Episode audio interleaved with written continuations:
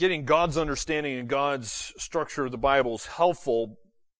See, if we don't have that, it's easy to get lost. It's kind of like, it's kind of like climbing into an airplane. I, I like this illustration, so bear with me if you've heard it before, but it's kind of like climbing into an airplane and getting the big picture of a forest, flying over a forest at 10,000 feet, and you get, you kind of get the lay of the land and, and uh, where there there's trees and where there's rivers and mountains and all the, the topography of the land before you actually land the plane and start walking in the forest and looking at the individual trees. We it seems like every year we hear of people in New Zealand who go into the bush and they get so caught up in the moment and, and the minute details of the the beautiful creation that God has made. They're looking at little little animals and, and bugs and insects and, and the flora and the fauna and so forth. And, and they, they find themselves lost. They don't really know where they are because they, they don't know how they got there and they don't have the big picture. They don't know how to get out. And that can happen in the Bible as well. So just kind of picture yourself climbing into an airplane and flying over the forest of Scripture at 10,000 feet to get the big picture. And that's kind of what Jesus needed to do here in Luke 24. This is after his resurrection. There's uh, these guys traveling on the, the, the road. They're walking on the road, going to Emmaus. They're, they're discouraged. They don't understand. Hey, they, you know, they thought Jesus was their Messiah, but he died and he was crucified. They didn't, they're not getting the full picture of the Bible either. And so as Jesus is talking to them, look at this, this verse here in Luke 24, verse 27. Look what Jesus says in, in Luke 24, 40, or 27. He says, in beginning with Moses and all the prophets, he interpreted to them in all the scriptures the things concerning himself. So Jesus is interpreting the Old Testament scriptures. That's all they had at that point as he's talking to these two disciples, he wants them to understand the scriptures are about him. Okay? It's all about him. And then in verse 44, he mentions the three divisions of the Old Testament, which are interesting. So look at verse 44, because he says, then he said to them, These are my words that I spoke to you while I was still with you, that everything written about me in the law of Moses and the prophets and the Psalms must be fulfilled. So the three divisions that Jesus mentions in the Old Testament being the, the law of Moses, which of course we, we call the Pentateuch, the first five books in your Bible, and then the Psalms is just referring to all those poetical books in your Bible, starting with Job. And then, of course, uh, the prophets, or the prophets. So those are the three divisions that Jesus used. And notice again, he says it's all about Him. So let's, I, I, I, wish we could have been there and you could have heard Jesus himself explain the scriptures to you, how it's about Him. Uh, I don't know exactly how he did that, but I, I hope it was something similar to what I'm going to attempt to do right now. All right, so let me just quickly give you an overview of the the whole Bible, and then I want you to see this first of all because these are my divisions that I'm going to use as I attempt to show you how Scripture points to Jesus. So obviously, your Old Testament, your Old, which is a covenant, starts in the Pentateuch, the first five books of your Bible. Moving on from there, you, you go to the historical books, obviously starting with Joshua. And then you have the poetical books starting with Job. And then uh, after the poet or the poetical books, then you have all those those prophets. And so the, the Old Testament ends with the prophets. You have for about 400 years of silence where there was no scripture written.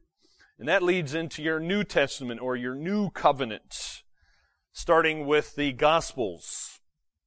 And then moving into the church, first church history book, being the book of Acts. And then you have all those epistles or letters written mostly to churches, some of them also written to individuals. And the Bible, sorry, ends with the revelation. So that is, is the, the kind of the outline we're going to go through very quickly and see how that points to Jesus. So, Old Testament. The Old Testament is an agreement. It is a covenant between God and His people. So when you see the word testament, think agreement, think covenant, and it is be, only between God and His people. So that obviously starts in the Pentateuch, the, what we call the five books written by Moses. Yes, I know there is, there is great debate on who the author is, but uh, to me there is no real debate on this. But uh, look at uh, Genesis chapter 1. Have your fingers ready because we're going to go real quick. Unlike a lot of books in your Bible that, that start off by telling you who the Holy Spirit used as the human author, this one doesn't start that way. It just, it just starts off in Genesis 1 verse 1 in an interesting way. Very different from other books. It just says, in the beginning, God created the heavens and the earth. Now, some people ask, well, when did God create the universe? When was this beginning? He just says, in the beginning. He doesn't give us a date. Obviously, there was no BC and AD at this point because you need Christ to come along to, to divide our history between BC and AD. So when did this happen? Well, there's, there's different ideas on this. It's certainly not billions of years and millions of years old. I find it interesting, uh, though, that the, the, Jews are some of the ones who date the creation of the universe, some of the earliest. The Jews actually date the creation of the universe at 3,760 BC. So 3,760 BC, then you tack on 2,017 years onto that. So what are you, you're only looking at, uh, what? About 6,000 years, approximately since uh, God created the universe. So it's, cer- it's certainly not that old. But as you read from Genesis, Exodus, Leviticus, Numbers, and Deuteronomy, it's easy to read those books and become confused, become a little discouraged. Uh, like a lot of Christians, they start reading through the Bible. They, they want to read through the Bible every year, and they get to the book of Leviticus, and they they they quit because they don't understand what they're reading. What, what's the purpose of Leviticus? Well, as you read all those books, you'll see a lot of content. There's a lot of details. What do you notice? Well, you notice more than just the Ten Commandments in Exodus 20. There are far more than just Ten Commandments. In fact, you read lots of laws, don't you? Uh, and, and in fact, the books of Moses often get called the law or the law of Moses as Jesus called it. In fact, there's 613 total laws in those books. But we also see a very detailed sacrificial system. See, God instituted these sacrifices. In fact, there were five major sacrifices that God had instituted for His people. And you need to ask the question as you read these books, why did God tell his people to do this?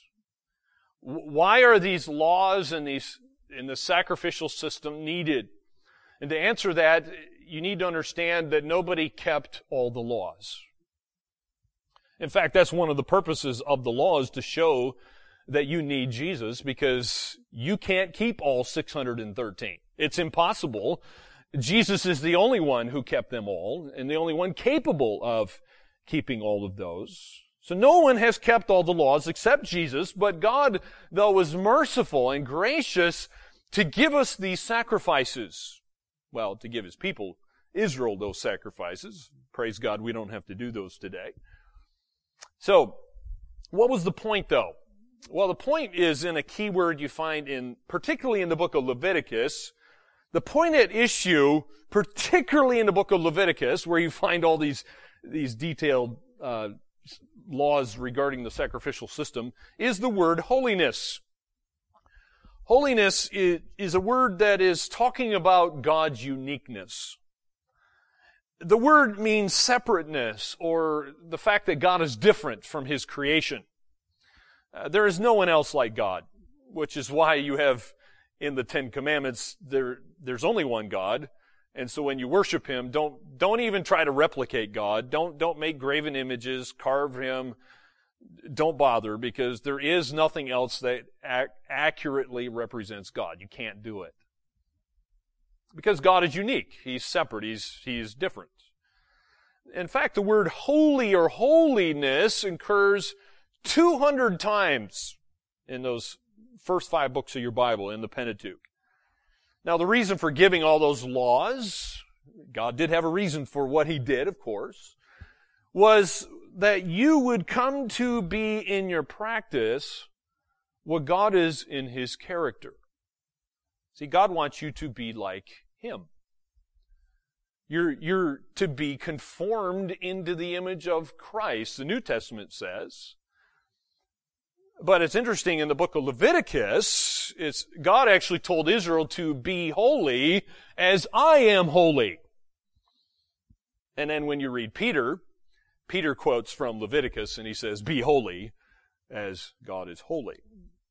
So God wanted his people to be different. He wanted them to be separate. He wanted them to be unique, which is why he told them not to intermarry with the other cultures and, and the people groups that were around them.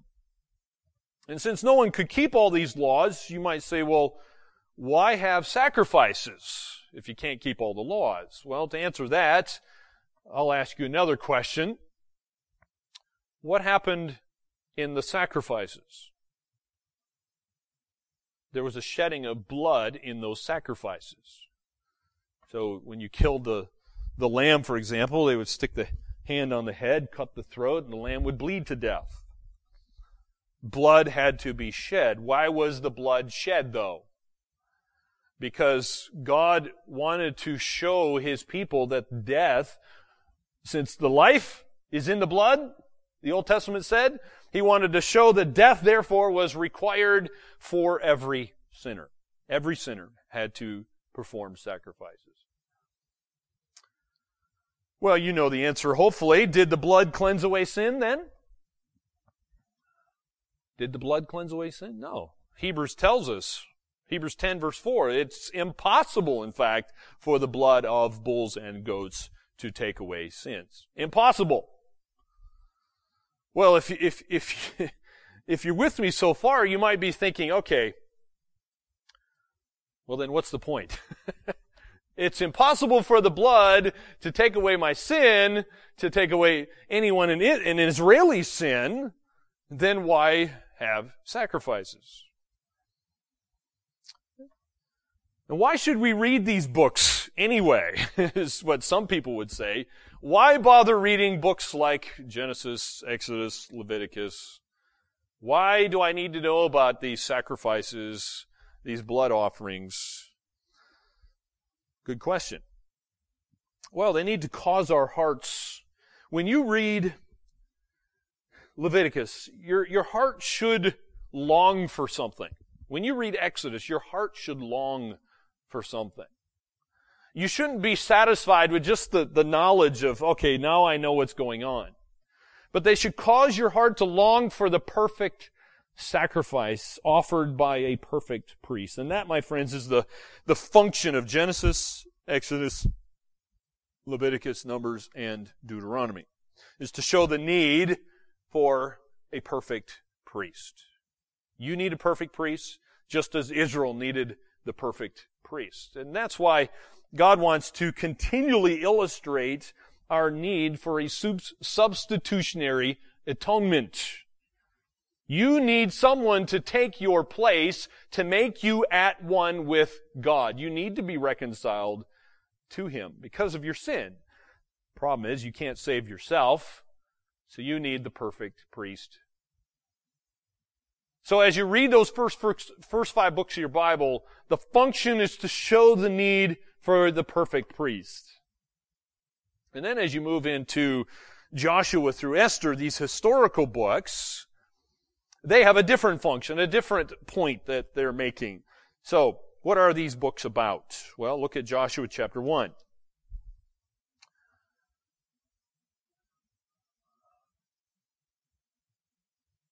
Look at Joshua chapter 1. We don't need to read the entire book, nor all of these books to get the point. What are these books about? Well, Joshua kind of tells you here in just in a few verses. So look at Joshua 1 verse 1. After the death of Moses, the servant of the Lord, the Lord, that's Yahweh, said to Joshua, the son of Nun, Moses' assistant, Moses, my servant, is dead. Now therefore, arise, go over this Jordan, you and all this people, into the land that I am giving to them, to the people of Israel.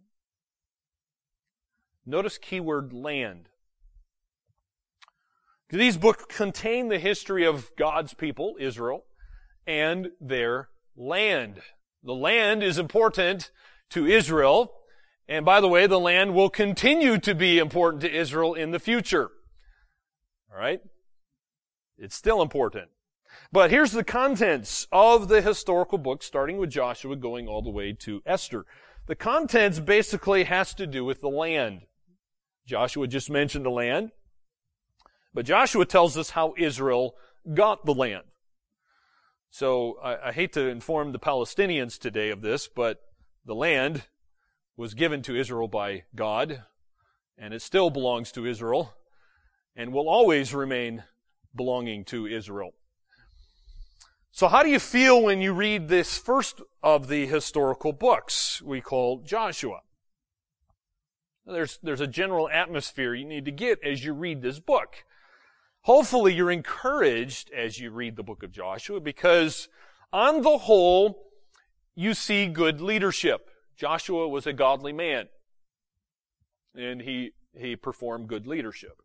But then you come to your next book in your Bible, which of course is Judges. How do you feel when you read Judges?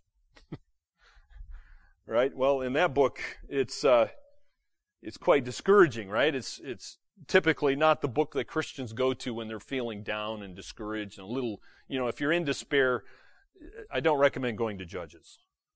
That's just not the book for you at that point in your life. But there are some valuable lessons to, to learn. No, it's not one you go to when you're discouraged. You say, well, why? Well, look at Joshua chapter, or sorry, not Joshua, Judges chapter 1.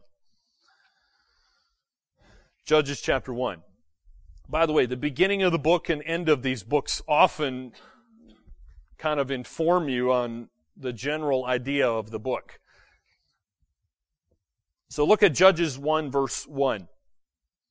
After the death of Joshua, the people of Israel inquired of the Lord, who shall go up first for us against the Canaanites to fight against them? So, Joshua was dead. He was a good leader, but like all good leaders, they die. So, in this book, it's interesting, the people would sometimes do well, at least for a little bit while the judge was alive, but the cycle continued, the leader died, and you get this, this downward spiral just going through the whole book as things just get worse and worse and worse. And so if you look, that's how the book starts. As if that's not depressing enough. Look how the book ends. So it's, it starts with death of a good leader, Joshua. Look how the book of Judges ends. Last chapter, verse 25 says, In those days there was no king in Israel. Everyone did what was right in his own eyes. So how do you feel from the book of Judges? it's, it's pretty discouraging on the whole. We have, we have leaders, imperfect leaders. We have kings who are dying, leaders who, who are not able to fulfill and be, and fulfill the, the, the purposes that God had designed for them. They're not perfect. And then you come to the next book, which by the way, Ruth takes place same time as the Judges. So you come to Ruth. Are you encouraged? I hope you are as you read the book of Ruth. Because even in the midst of terrible times, like the book of Judges, when there is no king in Israel and everybody's doing what's right in their own eyes, which is disaster, there, there, there is something still to be encouraged about. God is still using people to accomplish his purposes. So, as you read the book of Ruth, you should be encouraged. One of the reasons you should be encouraged, be, besides there's this, this person in the book who's, who's pointing to the kinsman redeemer, besides Ruth being in the line of Christ and, and, and David and, and you got Boaz and, and some good stuff going on here, we see faith in the midst of faithless times. So we need to be encouraged as we read the book of Ruth. So look at verse 1. Chapter 1 verse 1, because it says, In the days when the judges ruled, there was a famine in the land. And a man of Bethlehem in Judah went to sojourn in the country of Moab, he and his wife and his two sons. And that's how they, they go over to Moab and eventually find Ruth. And God eventually blessed that Gentile woman. In fact, look at the last verse in Ruth. Because notice who comes from Boaz and Ruth. The last verse in the book encourages us because it says, Obed, who, by the way, who's his father? Because the previous verse says Bo- Boaz fathered Obed, Obed fathered Jesse, and Jesse fathered David. So eventually David comes from Boaz and Ruth. So God is, is blessing a Gentile woman. So Jesus' family tree includes a Gentile. Whoa. Ooh. Well, praise God for that. Now, you come to your next books. Obviously, you have a first and a second Samuel. Who are the main people in the two books of Samuel? Well, it starts off with a guy named Eli. How do you feel about Eli? Well, I'm discouraged when I read Eli. And then you, well, fortunately, you have the books named after a guy named Samuel. On the whole, I know he's not perfect. On the whole, I'm encouraged as I read about Samuel. And then you come to another guy that discourages me. His name is Saul. I mean, he's, he's supposed to be the first king of Israel, right? But there's, there's so much hope in this guy, but he doesn't deliver. But then you come to the next guy. You have David. We just read about him, right? The end of book of Ruth. I know David wasn't perfect either, but on the whole, we're encouraged, or should be encouraged as we read about David. But then David has a son by the name of Solomon. And again, we're discouraged. I have a lot of mixed feelings about Solomon. And you say, well, why do you have mixed feelings about Solomon? Well, look at 1 Kings chapter 3.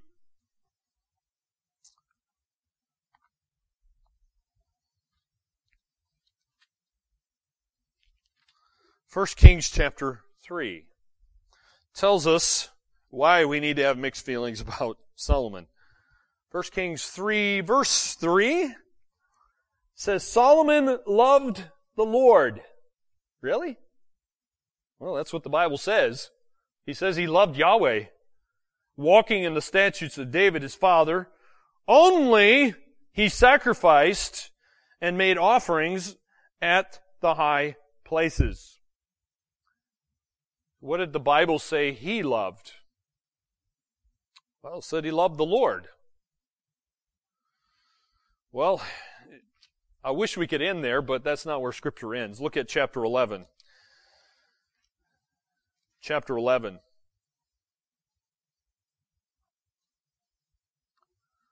Scripture says he also loves something else. Chapter 11, verse 1 says, Now King Solomon loved many foreign women. Hmm. So he loves Yahweh and he loves foreign women. Which did Solomon love the most? Well, it's the one you worship that shows who you love the most, right? And in the end, the Bible says he loved women more than God. And this is why I have mixed feelings about Solomon. Because there, there is some, some hopeful things there. There is some good stuff with Solomon, but there's a lot of bad stuff too. So, we see how Israel got the land in the historical books. But it's not just that, is it? In Joshua, we see how Israel got the land, but these historical books also tell us how Israel lost the land. And Solomon started leading them down a really bad path of idolatry. Idolatry caused Israel to lose the land. So the historical books show us how they got the land. It shows us how Israel lost the land. You can read about that in 2 Kings and 2 Chronicles. We don't have time to get into that, but basically, it was the idolatry of God's people, Israel, that, that led them to this destruction, that led them to the captivity. In fact, the northern kingdom of Israel was conquered by Assyria in 722 BC, and then the southern kingdom of Israel was conquered in 586 BC by Babylon. That's how they lost the land. They should have kept it, but because of idolatry, it led them to God's judgment. But because the land belongs to Israel, God also shows us how Israel got the land back. You can read that in Ezra, Nehemiah, and Esther, which will show you how Israel got the land back. So God sends Ezra back, God sends Nehemiah back, and we see, we see all the, the exile all these people who are in exile over in Babylon and in Persia coming from the east to come back to Israel. So what's the point of the historical books? Well, the point has to do with leadership.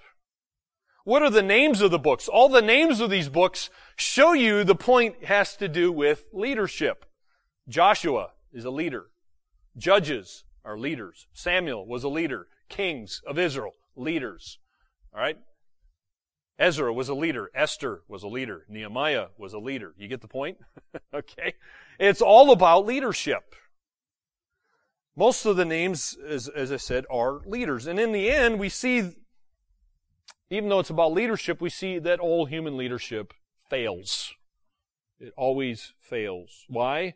Because these leaders were sinners, therefore they sinned, and because of sin, the Bible says we must die. The wages of sin is death. And so there's a lesson to be learned in this.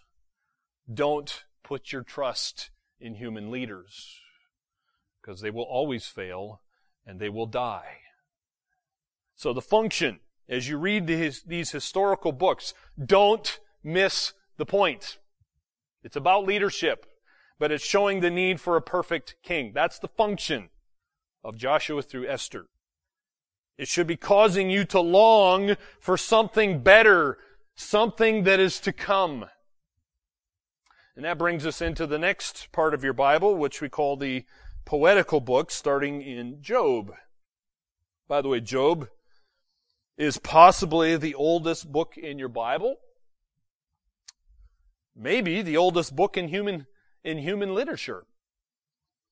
But as you read these books, you come, you come into these poetical books, take note that Israel's two greatest kings wrote most of the poetical books. Of course, David wrote approximately half of the Psalms, and as far as we know, Solomon wrote uh, most of the Proverbs, probably wrote Ecclesiastes and the Song of Solomon. So, what did these guys write about? Well, as you read Psalms, Psalms, this is getting into the content part of these books very quickly, okay? So bear with me here. So as you read Psalms, it tells us, particularly Psalm chapter 1, which is the introduction to the entire Psalter, shows us a contrast between the godly way and the ungodly way. So we see in Psalm 1 an ungodly person is just somebody who is not acting like God. An ungodly person is simply someone who is not like God. They do their own thing, follow their own way. And that's the theme, the way of walking by the Word of God. Proverbs, of course, key word in Proverbs is wisdom. The word wise or wisdom is used about 120 times in these books. So it shows us the wisdom of the way that was introduced in the Psalter. Then you come to Ecclesiastes. Key word, of course, is vanity, or depending on your translation, would be meaningless. Meaningle- meaningless. Of course, then, taking that keyword way and following that through, this is all about the vanity of following any other way than God's way. It's all vanity. Solomon tried it. And he found it vanity. Solomon experimented with everything that he could possibly come up with, and in the end, he found all of life without God to be meaningless. Key phrase in the book of Ecclesiastes, under the sun. It doesn't mean it's a waste of time to, to, to plant stuff. It's not a waste of time to do necessarily all those things that Solomon got involved in. But it, anything under the sun without God is meaningless. And look how Solomon, if he is the human author, look what he says in Ecclesiastes 12.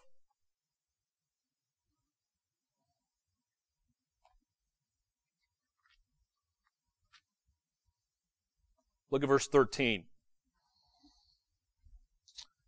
This is how he, he kind of sums up the book. In Ecclesiastes 12:13 he says the end of the matter all has been heard. Fear God and keep his commandments for this is the whole duty of man. For God will bring every deed into judgment with every secret thing whether good or evil. And that ends the book of Ecclesiastes. And then you come to this book that we call the Song of Solomon. Look at the first two verses. First two verses say, the Song of Songs, which is Solomon's. And then the, the bride confesses her love. And it says, Let him kiss me with the kisses of his mouth, for your love is better than wine.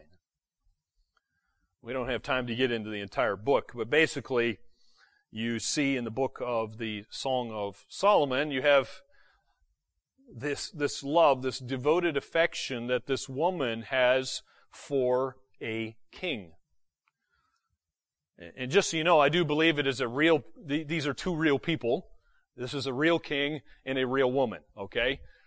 Uh, there are people who, uh, who spiritualize this particular book and, and, don't believe the real people. I, I certainly believe these were real people. Solomon was a real person, and he's mentioned there in verse 1.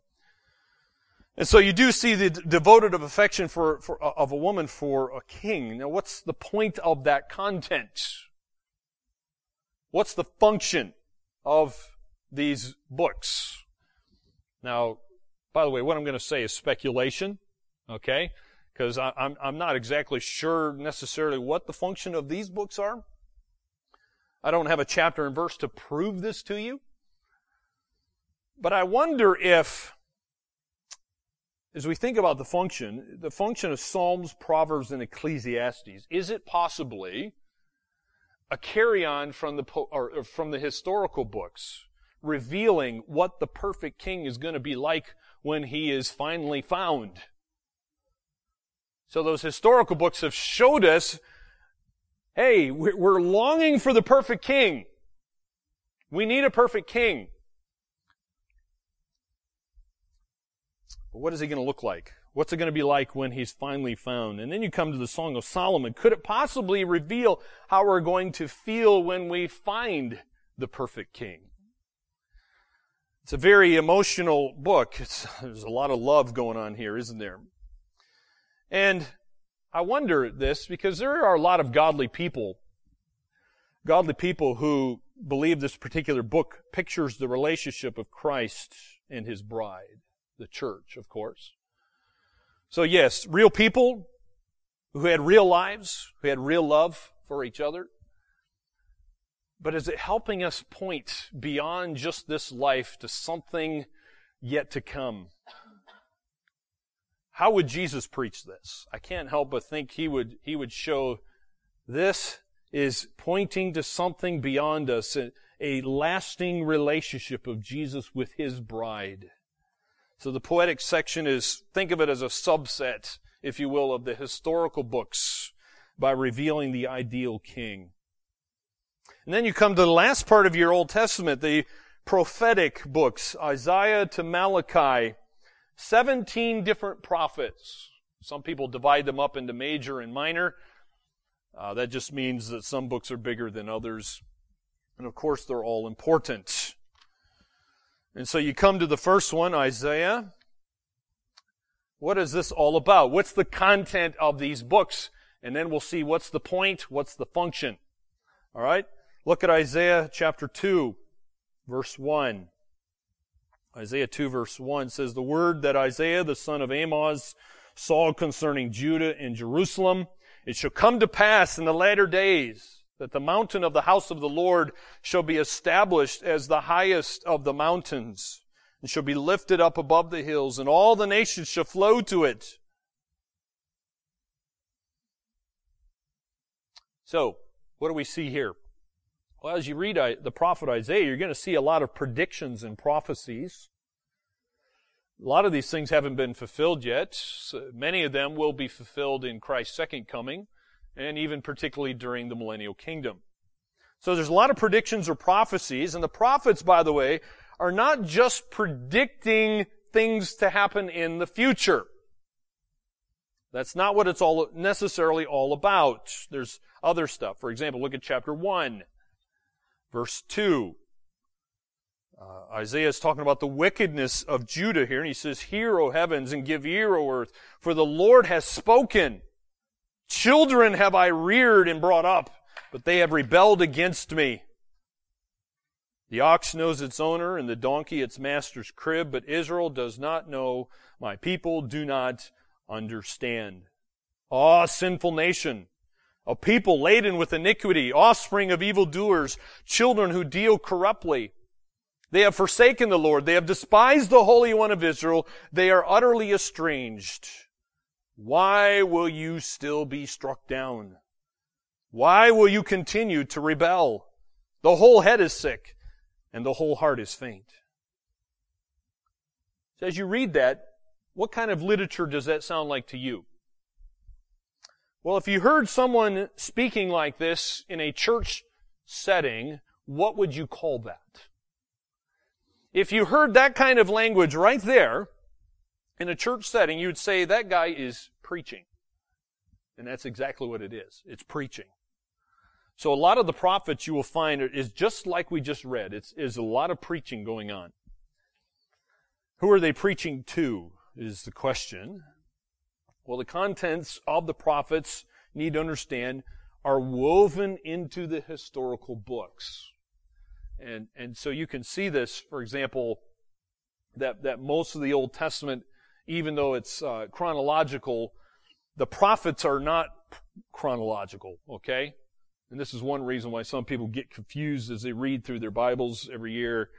They're like, well, well wait, why is that all of, you get to Isaiah and it doesn't make sense chronologically. That's because it comes during the times of the kings of Israel. For example, look at Isaiah 1 verse 1. So you'll, you'll see when Isaiah lived, he says, the vision of Isaiah, the son of Amoz, which he saw concerning Judah and Jerusalem in the days of Uzziah, Jotham, Ahaz, Hezekiah, kings of Judah. So Isaiah, Isaiah is prophesying and preaching during the times of those kings right there. So please understand when you read the prophets, try to fit them in, and there's even some Bibles that do this, fit them in chronologically within 1st and 2nd Kings, 1st and 2nd Chronicles. So, what are they preaching about during the time of the kings? Well, let me give you another example. Jeremiah chapter 1. All right, you're going to get the same idea from if you read the prophets, they're, they're prophesying and preaching, prophesying and preaching. So look what Jeremiah does, chapter 1, verse 1. The words of Jeremiah, the son of Hilkiah, one of the priests who were in Anathoth in the land of Benjamin, to whom the word of the Lord came in the days of Josiah, the son of Amon, king of Judah, in the thirteenth year of his reign. It came also in the days of Jehoiakim, the son of Josiah, king of Judah, and until the end of the eleventh year of Zedekiah, the son of Josiah, king of Judah, until the captivity of Jerusalem in the fifth month. Right? Again, you got kings. Right? So Jeremiah lived prophesied and preached during the time of those kings. So, the content of the prophets needs to be weaved into the history of Israel. Now, what are the prophets preaching about? Well, the point at issue here is loyalty. Loyalty. We see God's loyalty to His people, even though they were faithless and they were unloyal to Him, God continued to be loyal and faithful. God wanted His people to be loyal to Him. They were not.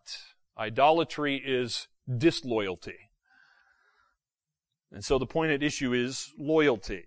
What were the prophets preaching? Well, God called here for a commitment from His people. But in the midst of this calling for commitment and loyalty, He assured them of His loving kindness. And so, if you go back in your Old Testament, you see God made a covenant. He made an agreement with His people. And He told them, if you obey me, you'll be blessed. You disobey me, you'll be cursed. So they lost the land because they didn't obey God. And when they were blessed is when they were obeying God and they were worshiping Him. But to, to see this, this, this covenant, this agreement, you need to look at the second law. Deuteronomy chapter 5. Look at Deuteronomy chapter 5. Because I want you to see this is all about loyalty. That's why we're going back here.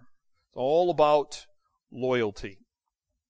So Deuteronomy is Moses' really long sermon.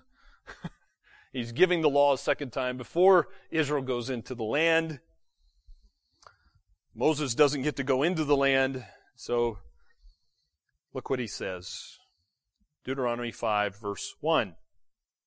Moses summoned all Israel and said to them, Hear, O Israel, the statutes and the rules I speak in your hearing today, and you shall learn them and be careful to do them. The Lord our God made a covenant with us in Horeb. That's Mount Sinai. Not with our fathers did the Lord make this covenant, but with us, who are all of us here alive today. The Lord spoke with you face to face at the mountain out of the midst of the fire, while I stood between the Lord and you at that time to declare to you the word of the Lord. For you were afraid because of the fire, and you did not go up into the mountain. And he said, I am the Lord your God who brought you out of the land of Egypt, out of the house of slavery.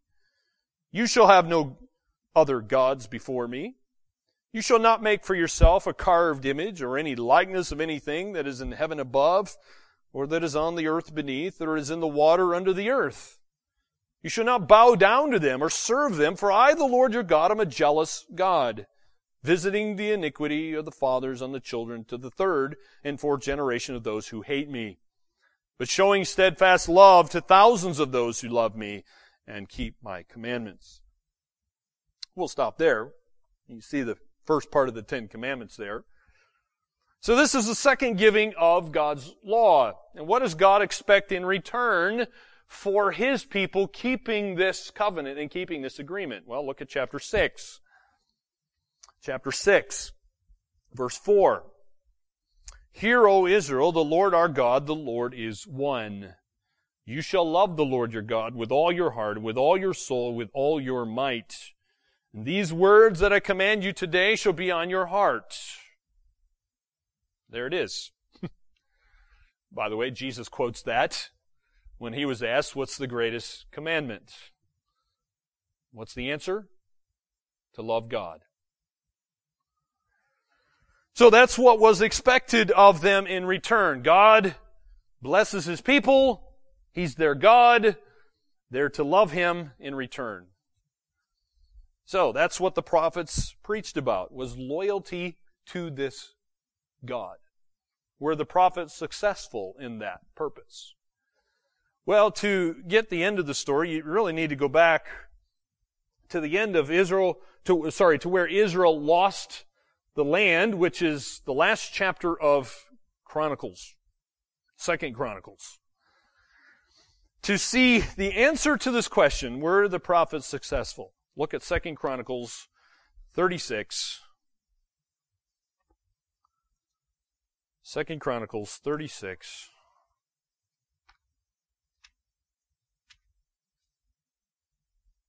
Last chapter, Second Chronicles 36. Look at verse 16. But they, Israel, kept mocking the messengers of God, that's the prophets, despising his words and scoffing at his prophets until the wrath of the Lord rose against his people until there was no remedy. So, something needs to be done. Something needs to be done. The problem is, even the prophets can't do it. Even they can't do it. So the function is therefore to show the need for a perfect prophet. Because even though these were men of God, they still were not perfect. And so the last prophet gives a prophecy of the perfect prophet who would come. Look at Malachi chapter 3. And so the entire Old Testament ends by looking for the perfect prophet. In fact tells about the perfect prophet who is to come. Look at Malachi chapter 3. Verse 1 says, Behold, I send my messenger, and he will prepare the way before me. And the Lord whom you seek will suddenly come to his temple, and the messenger of the covenant, covenant in whom you delight, behold, he is coming, says the Lord of hosts. That's how your Old Testament ends. He's coming. And this prophecy, by the way, was eventually fulfilled about 400 years later in Jesus Christ. They had to wait 400 years, but eventually he came. The other thing I want you to notice how the Old Testament ends. Look at the last verses. Because your Old Testament does not end on a, on a high note. It, it, yes, we're looking for the perfect prophet. But look at the last two verses, because it says, Behold, I will send you Elijah the prophet before the great and awesome day of the Lord comes. And he will turn the hearts of fathers to their children and the hearts of children to their fathers, lest I come and strike the land with a decree of utter destruction. So your Old Testament ends with the word destruction. of all the words the Bible could have used, some of your Bibles might say curse.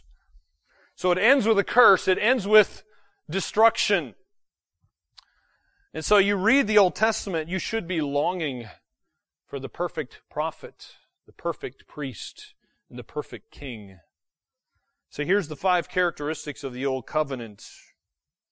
You have unkept laws, number one. You have unavailing sacrifices. Three, unsuccessful leaders. Four, unfulfilled prophecies, which leads you to the fifth point you need to be longing for something better. You should have unsatisfied longings as you read your Old Testament. So let me give you a quick overview of the Old Testament here. So here's your different genres. I've put them up here on the left. The genres or literary styles, you have the Pentateuch, historical books, poetical books, prophetic books. And then, and then you have what actual books in your Bible there are. What's the point of all those books? So the Pentateuch shows you the point is it's holiness. God's holy. We're not. We're supposed to be holy. Historical books talk about leadership, causing us to long for the perfect king. The poetic books are about wisdom. I'm assuming causing us similar function to those historical books, longing again for the perfect king.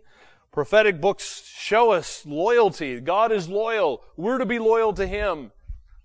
Function is to cause us to long for the perfect prophet. You have 400 years of silence. All those promises were made are going to be fulfilled. God makes promises, and in the New Testament we see God fulfilling His promises. So, New Testament, what does that mean? It just means it's a new covenant. It's vastly different from the Old Covenant.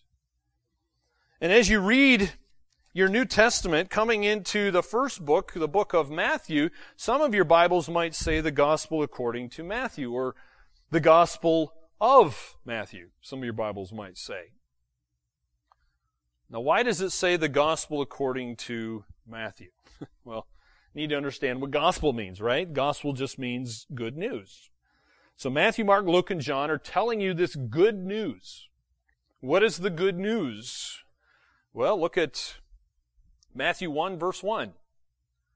It says the book of the genealogy of Jesus Christ, the son of David, the son of Abraham. Look at Mark 1. Mark 1 verse 1. The beginning of the gospel of Jesus Christ, the son of God. Look at Luke 1. Hopefully you're seeing a pattern here. Luke 1 verse 1. Inasmuch as many have undertaken to compile a narrative of the things that have been accomplished among us, just as those who from the beginning were eyewitnesses and ministers of the word had delivered them to us, it seemed good to me also, having followed all things closely for some time past, to write an orderly account for you, most excellent Theophilus, that you may have certainty concerning the things you have been taught. Okay, look what John says. John 1.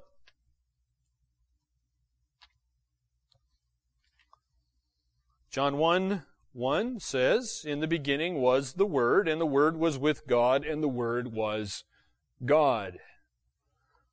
Now, how do we know who the Word is? Well, the context tells you. If you go all the way down to verse 14, context says the Word became flesh and dwelt among us, and we have seen His glory.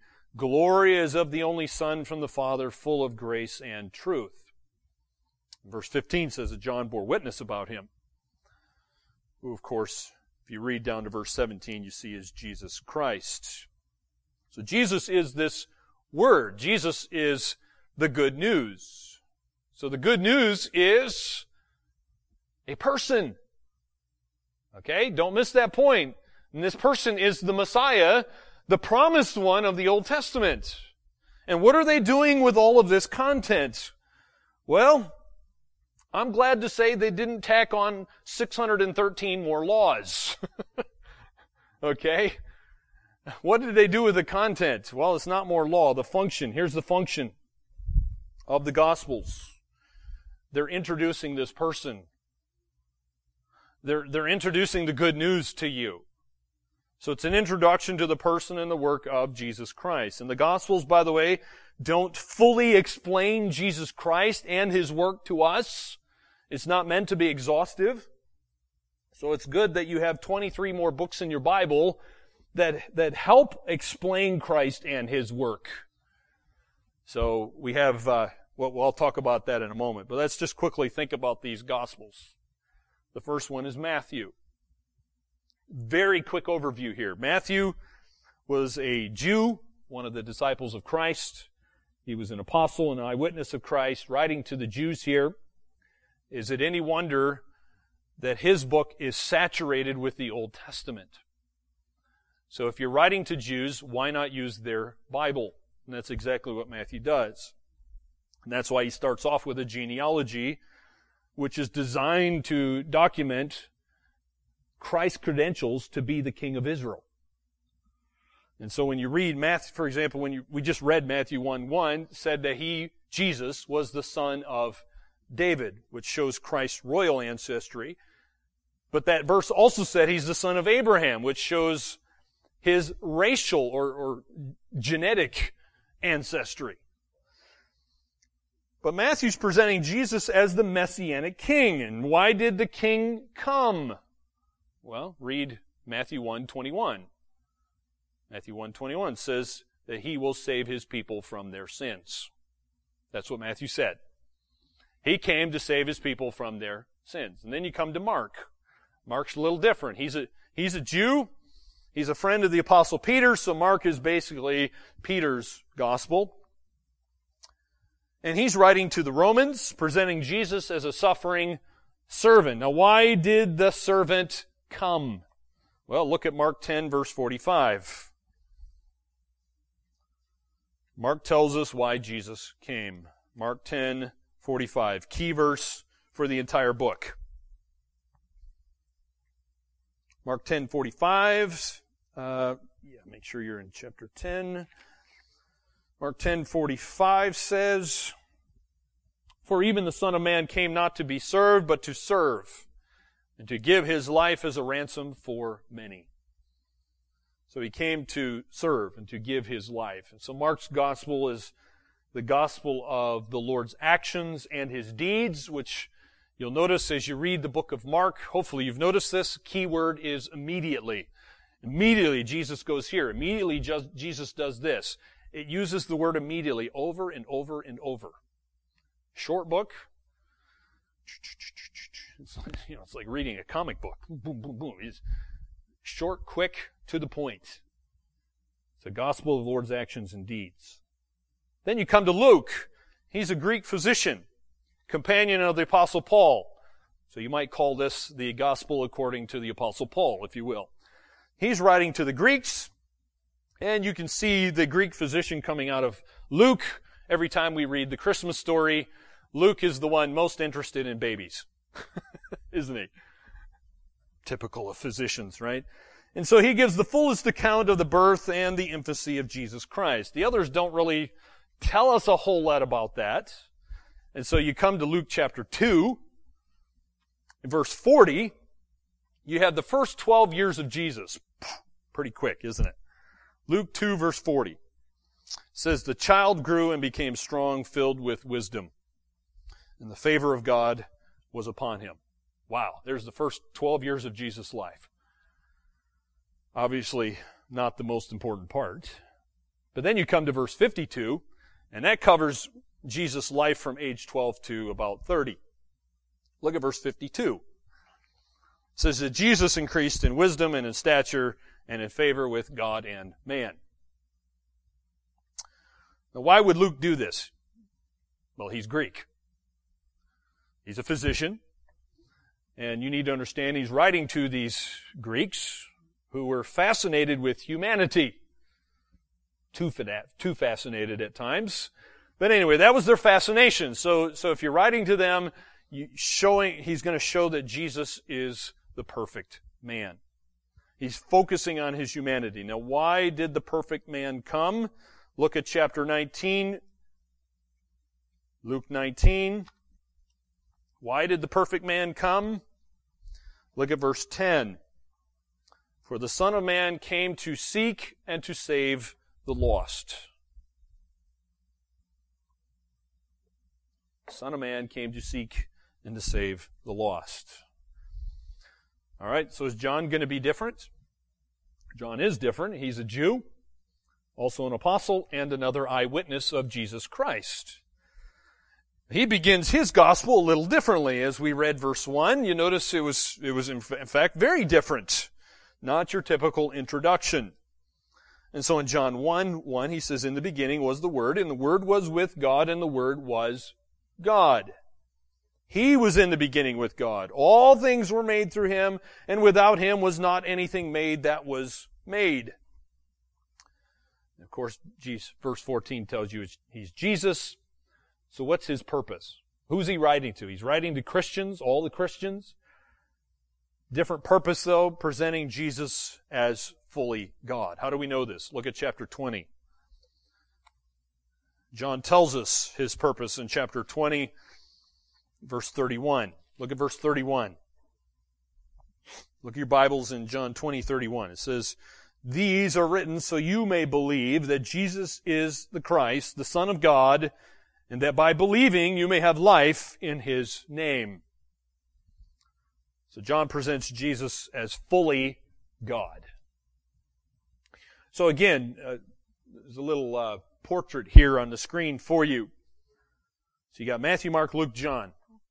Showing a different portrait of Jesus. Matthew shows him as king.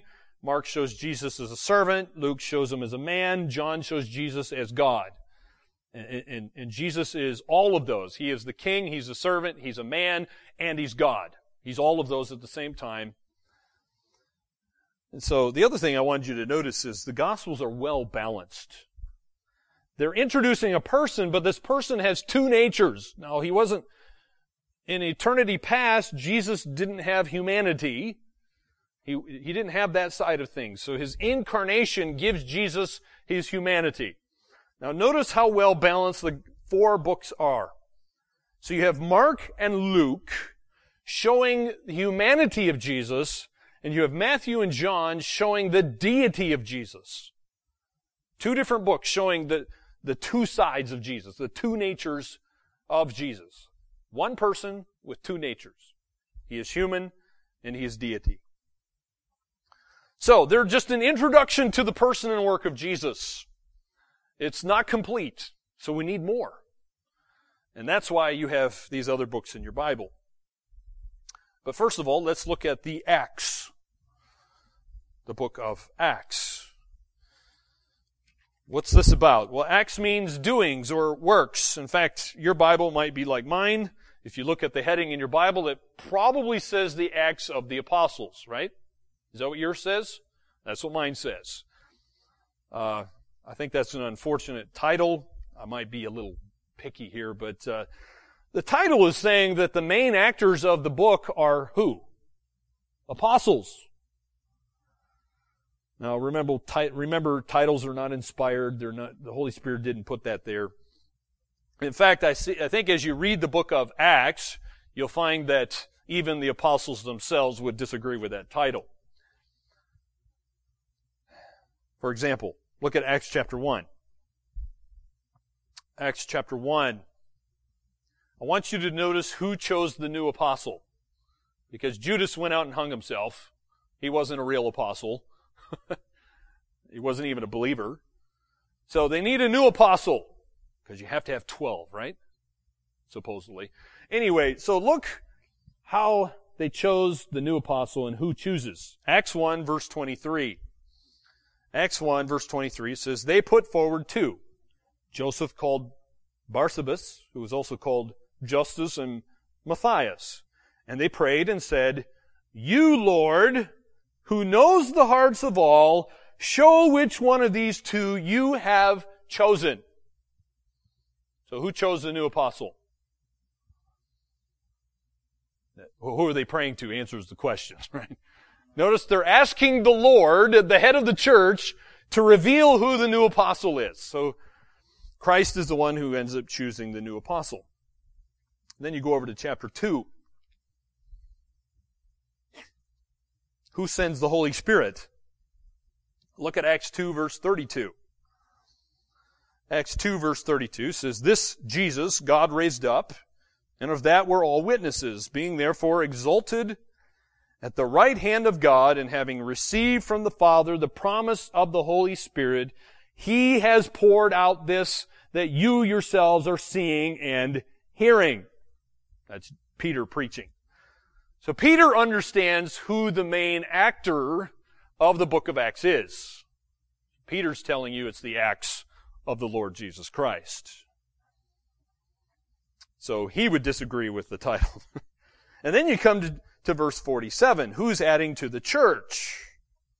Verse 47 says, praising God and having favor with all the people, and the Lord, not the apostles, the Lord added to the number day by day those who were being saved. So Christ is the one adding to his church. He is the head of the church. So what I'm trying to say is these passages are just some of the passages proving that Christ is the one building his church. So Acts contains the activities of the ascended Christ. Just because he's gone to heaven doesn't mean his ministry and his works have ceased. Acts tells us what to do with those facts that we've read about in the Gospels. So here's the function of Acts. The proclamation of the person and work of Jesus Christ. So that's why you have a lot of preaching going on by the apostles, like Peter. What are they preaching about? Jesus. Right? And so Acts covers the first 30 years of the Christian church. We see how the gospel spreads as they preach of Jesus. Well, how did they do in that first 30 years of the church? Did they actually accomplish what Acts 1 verse 8 says? You remember Acts 1? Because Jesus says to go be my witnesses in Jerusalem, spread out from Jerusalem to Judea, spread out from there into Samaria, spread out from there into all the world. That's what Jesus told them to do. How'd they do? In the first 30 years. Well, go to chapter 28. Chapter 28. Look at verse 30. How does the book end? Chapter 28 verse 30 says, He, that's Paul, lived there two whole years at his own expense and welcomed all who came to him, proclaiming the kingdom of God and teaching about the Lord Jesus Christ with all boldness and without hindrance. Now, it doesn't tell you there exactly everything going on, but here, here's the point. Paul is, as far as we know, in Rome. And so within one generation, 30 years, approximately, what did they do? The believers in Christ took the gospel, the good news, to the, to the ends of the known world. And they, by the way, may I remind you, they did that when there were no airplanes, no cars, no trains, and no internet, and no radio, no TV. So that's how the book of Acts ends. They're proclaiming the one who was introduced in Matthew, Mark, Luke, and John. And then you come to the epistles or these letters, starting in Romans. So go over to Romans. Who are they written to? Well, these books, as I said, were written mainly to churches. Some of them written to individuals that you read about in the book of Acts. Why? Why are they doing this? Because if you proclaim Jesus Christ, guess what? People have questions about Jesus. They have lots of questions about Jesus. And so the epistles are there to help answer those questions that people had about Jesus. So here's the function, my friends. The function of the epistles or these letters is an explanation of the person and work of Jesus Christ. And it takes 21 books in your Bible to do this. Now, to see this, we, we're not going to look at all 21. Romans is sufficient. All right, look at Romans 1, verse 1.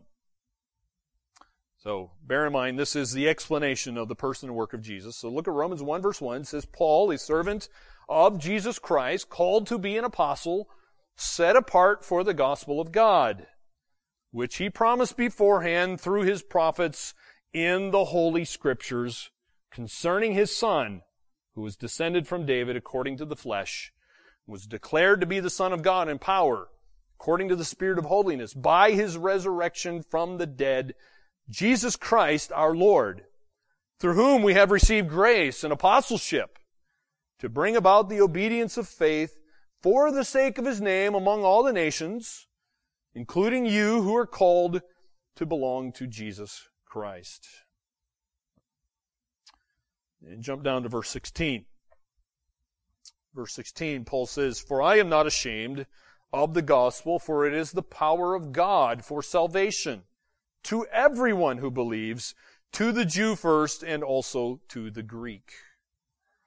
So that's Paul's introduction. What is he telling you in his introduction? Well, I hope you get the point here that he wants to explain the person and work of Jesus Christ. So in this book, he spends 11 chapters on doctrine, and then he spends a couple chapters on applying that doctrine. What does the mercies of God look like in your life? Well, read chapters 12, 13, 14, 15, and 16. So the function is to explain the person and work of Christ. And the epistles are telling us how this good news is this power of God to salvation. And then you come to your last book in your Bible. All right? The epistles all are basically doing the same thing. So if you read, if you read Romans, you get the point. So you come to your last book in your Bible. Some of your Bibles might have a title for this. What does your Bible say for the title of Revelation? Mine, in this particular Bible, says the Revelation to John. Some of your Bibles might say something else. It might just have revelation. But what is it revealing? Who is it revealing in particular? It's the revelation of what? What does the book reveal? Well, all you have to do is read the scripture to find that out. Look at verse 1. Revelation 1 verse 1 says, the revelation of Jesus Christ, which God gave him to show to his servants. There you go. So it's the revelation of Jesus Christ. Revelation reveals Jesus now, but not just now. This, this is the way he is now in heaven. But Revelation is awesome because it also shows us what's Jesus going to be like in the future. Have you ever wondered that? Well, if you have, read Revelation. Because some people, they, they don't like reading Revelation. Some preachers don't want to preach on Revelation. They're afraid to preach on Revelation or don't want to. Well, my friends, then you're not getting a, the full picture of Jesus if you don't read Revelation. What is he like in now and in the future? See, Jesus is not a little baby in a manger, is he? That's not the way Jesus is right now. Is Jesus in a manger in the future? No, he's not a little baby in a manger in the future. He's very different. And so that's why you need this book. See, you haven't seen Jesus like this before. For example, look at chapter 1, verse 12. This is not a little baby in a manger. Verse 12 says, Then I turned, that's John, he sees the voice that was speaking to me, and on turning I saw seven golden lampstands, and in the midst of the lampstands one like a son of man, clothed with a long robe and with golden sash around his chest. The hairs of his head were white, like white wool, like snow. His eyes were like a flame of fire. His feet were like burnished bronze refined in a furnace. And his voice was like the roar of many waters.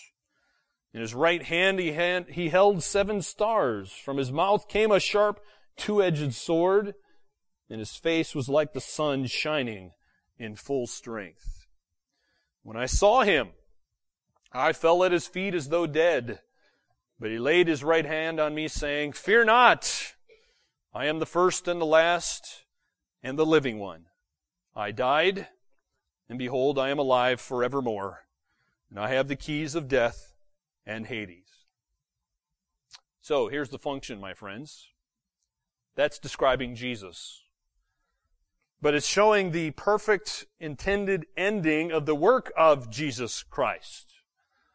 And that's why this is the last book in your Bible. And so what is most of the book about? Well, you might, if you read it, you'll know that most of the book is not actually about heaven. Most of the book is actually about a seven year period called the tribulation.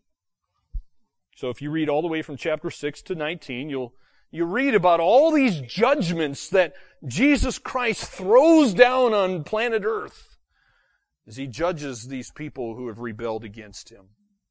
But in the midst of that, when you see God's judgment, always look for His grace. Because there is good news even in this book. See, everything is going to end exactly as God wants it to end. Everything will be fulfilled as He's designed it. So you read Revelation 20, what do you notice? Well, you see Satan, who is eventually defeated. He will be ultimately defeated. And you come to Revelation 21 and 22, it tells us about the capital city of heaven. You see a new heaven and a new earth. The new Jerusalem will be the capital city of heaven where all believers will live forever with Christ. And so you come to the end of this marvelous book that has been pointing to Jesus all along, just as Jesus said in Luke 24. Look how it ends. Revelation 22 verse 6. Have you been longing for Jesus? The one who is the perfect prophet, priest, and king? Well, look what it says in Revelation 22 verse 6. He said to me, These words are trustworthy and true. And the Lord, the God of the spirits of the prophets, has sent his angel to show his servants what must soon take place. And behold, I am coming soon. I am coming soon. Blessed is the one who keeps the words of the prophecy of this book. I, John, am the one who heard and saw these things.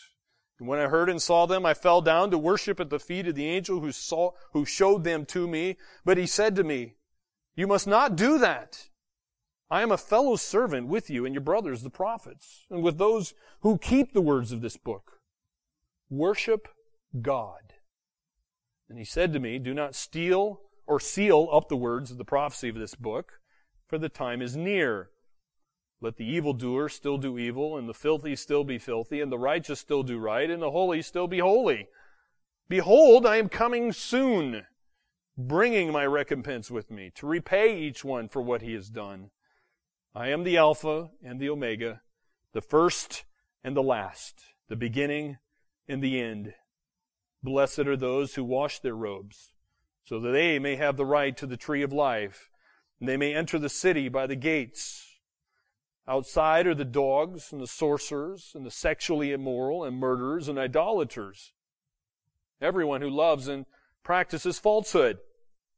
I, Jesus, have sent my angel to testify to you about these things for the churches. I am the root and the descendant of David, the bright morning star. The Spirit and the bride say, Come. And let the one who hears say, Come. Let the one who is thirsty come. Let the one who desires take the water of life without price. I warn everyone who hears the words of the prophecy of this book.